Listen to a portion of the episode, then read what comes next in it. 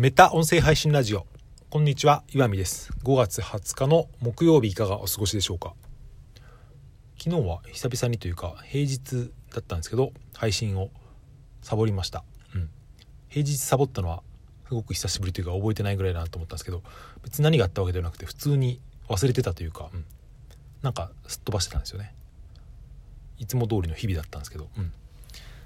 まあ別に言い訳をするわけではないですけどそれほど毎日更新にこだわらなくてもいいかなと最近は思っていたりとか、まあ、なんだかんだ言って最近はしれっと土日はほぼ休んでいるので。何、うん、て言うかですね。まあ細く長く続けることというか、うん、最近の僕のこの音声配信の使い方としては、うん、発信の何て言うんですかね。起爆剤というか、うん、最初の言語化の一番気楽なツールということで、うん。そういうマネタイズとか集客みたいなところはやっぱりテキストでやった方が、うん、今のところは効率がいいと思うし、うん、音声で別に何かファンをつけようとかそういうことは今のところはあんまり思ってないというなんかいきなり言い訳がましく始まりましたがはい。そんな感じでやっていこうと思います、えー、今日は音声配信の収録の時間についてちょっと考えてみようかなと思いました。まあ、いろんな配信アプリとかポッドキャストとかありますけどその収録時間とか配信時間って本当に皆さん様々で、まあ、話した長さがそれの長さっていうことではあるんですけどなんていうか大体その配信ごとにベースとなるですね長さってあると思うんですよ。僕の見る限りこういったアプリ系で一番多いのは、まあ、10分前後これが一番オーソドックスなスタイルだと思うんですけど人によってちょっと短めに5分ぐらいで毎日こう更新していたりとか人によったら本当に1分ぐらいの短い配信をされているな複数回されている方もいるし、うん、で長いので言うとまあ30分とか40分とかポッドキャストで言うと本当にですね、うん、2時間とか3時間とかある平気であるのもあると、うん、これどの長さが、うん、いいんだろうなって思うとですねまあ言うまでもないですけど別に正解っていうのはなくて人それぞれなわけですよね。うん。でもそれだと話は終わってしまうので、まあ、そこから一段考えてみたわけですけど、まあ、最初に結論的なものを言ってしまうと、うん、長さに人によってですね長さが違うっていうのはなんか一番最初に馴染んだコンテンツがなんかその基準になるみたいなところがあると思うんですよね。うん、で今割とアプリ系で10分前後の配信が多いなって僕が思うのは、うん、僕の意見だとこれはボイ Voicy が影響してるんじゃないかなって思うんですよね。 Voicy ってあの基本的にワンワンチャプター10分ですけどあれが関係しているんじゃないかと、うん、思ってたいたりとか僕が一番初めに音声配信を始めたのはラジオトークというアプリで、まあ、今も同時配信してるんですけどラジオトークはワンチャプターっていうか、えー、1話12分までっていう制限があるんですよね。だからそういうのに、えー、影響されてスタンド FM とか別にポッドキャストもそうですけど時間の制限ってね基本的にないけど、まあ、それでも10分ぐらいの話をする人が多いっていうのはそういうことなのかなって思っていたりします。それで長い配信2時間とか2時間半とかですねおそういうのを毎週1本とか出している配信もあるんですね特にあの昔からやってる老舗のポッドキャストっていうのは大体長いのが多いなと思っていて例えばですね僕も最近聞き聞いてるんですけどリビルド FM リビルドっていうのかな？はですねこれは多分日本の中でも相当有名で相当昔からやってるですね、うん、ポッドキャストだと思うんですけどこの番組はだいたい1話2時間とか2時間半とかあるんですけど、うん、でも割と聞いちゃうと聞けるんですよね。まあ、話が上手っていうのもあるし基本的にその対話形式っていうのもあるけど多分ほぼノー編集でやってるとは思うんですけど、うん、聞けるんですよね。これは何でかなって思ったらですねこのリビルド FM が好きな人っていうのはどういう人かっていうと多分そのテクノロジー系とか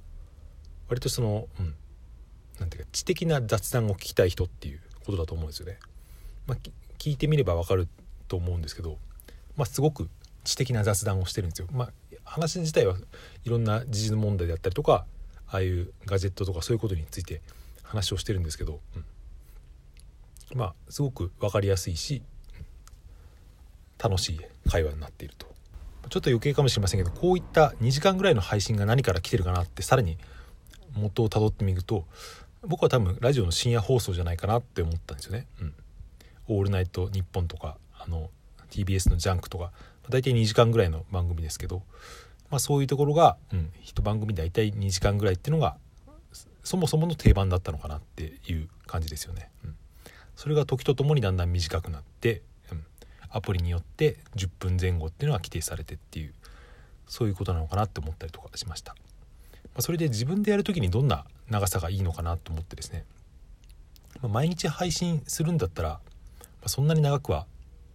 できないので、まあ、10分ぐらいっていうのは結構適切かなと思うんですけど。でもこの10分っていう配信もですね、うん、毎日ちゃんと内容のある話を10分ちゃんとするっていうのは結構難しいんですよね。本当に音声配信を始めたばっかりの頃っていうのは、うん、10分何も10分話すの難しいなと思ったけどだんだんその短く喋ることを意識するようになって、うん、一つのワンテーマだったら5分ぐらいで喋る方がむしろ簡単になってきてというか、まあ、要するにその10分で今まで喋ってた内容をちょっとその頭の中で編集して必要な、うん、とこだけ話すと大体5分ぐらいで話せるかなって、まあ、3分ぐらいでもいいんですけどなって、うん、でもその濃さのまま10分にするっていうのは結構難しくてですね。これが今できている人っていうのはまあほぼプロというかそういうインフルエンサーみたいな人たちの中でも結構限られてくるなと思っていて例えば Voicy で言うとですねあの西野亮廣さんって大体いつもランキングトップにいますけどあの人の配信って大体ほぼ毎毎回10分きっかりなんですよね。うん、それで何ていうか前せなんていうか前説みたいの入れて本題入れてなんか最後にちょっと小話入れててですね、まあ、あれはですね完全なプロの技というかまあそこを目指すべきなのかもしれませんけど、うん、そういうことができるのは本当にですね一握りだということで。それで短ければ短いほど聞きやすいのかなっても思うんですけどでも短すぎる配信には僕は一つのデメリットがあると思っていてそれが何かというとですね、うん、まとめて後でまとめて聞かれやすいっていうか聞かれがちになってしまうっていうことがあると思うんですよね。うんとですねラジオトークというアプリで多分今もやられてる方だと思うんですけど新聞配達員の日常っていうチャンネルがあってこれ本当にリアルにですね十何年間新聞配達員のアルバイトアルバイトをしている多分20代ぐらいの方がですね、うん、毎日なんかその変わり映えのしない日々をですね結構面白おかしくですね語るわけですよ、うん、すごくボソボソというかなんか喋るんですけど面白くて多分人気もあると思うんですけど僕も聞いてるんですけど大体1回の配信が30秒とか1分とかでですね何ていうか、うん、ちょっとした、うん、出落ちみたいなオチみたいなのが始まるんですけどなんか毎回1分だけ聞くってなんか、うん、ちょっと何て言うか逆に手間だなって思っちゃったりとか。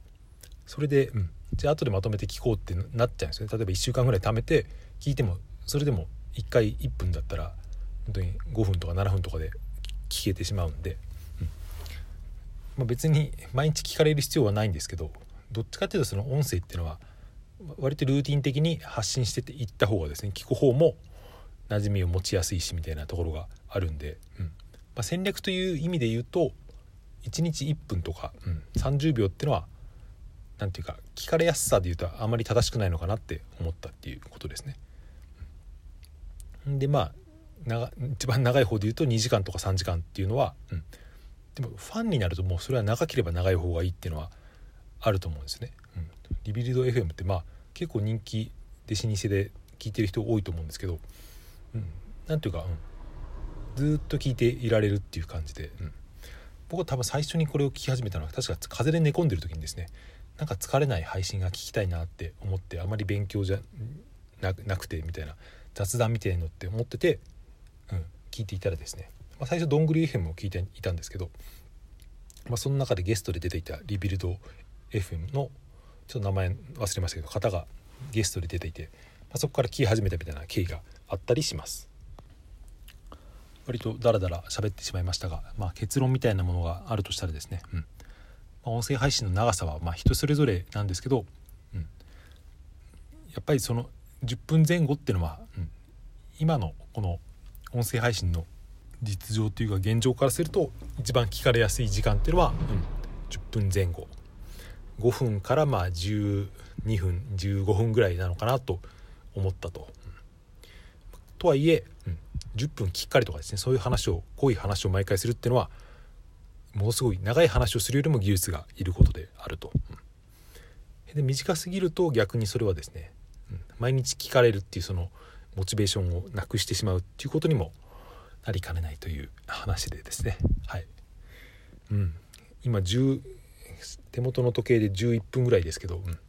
これは78分でできる話だったなと思ってちょっと今反省をしておりますがはい。こんな日もあるということで